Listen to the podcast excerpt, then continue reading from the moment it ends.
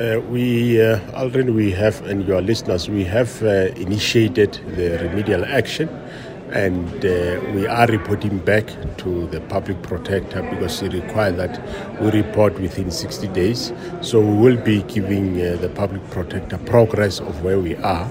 So that report is in the process of going or getting to the office of the public protector. Okay. What remedial action on Mr. Wally Rhoode?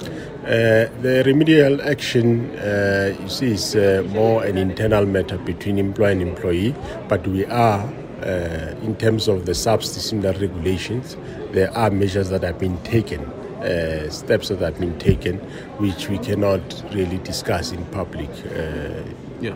yes. But for now, is he still the head of PPS and he's still the head of the Presidential Protection Service Unit? He is the head, the component head of uh, uh, Presidential Protection Services, uh, reporting to the Divisional Commissioner, uh, Protection and Security Services. And still on duty?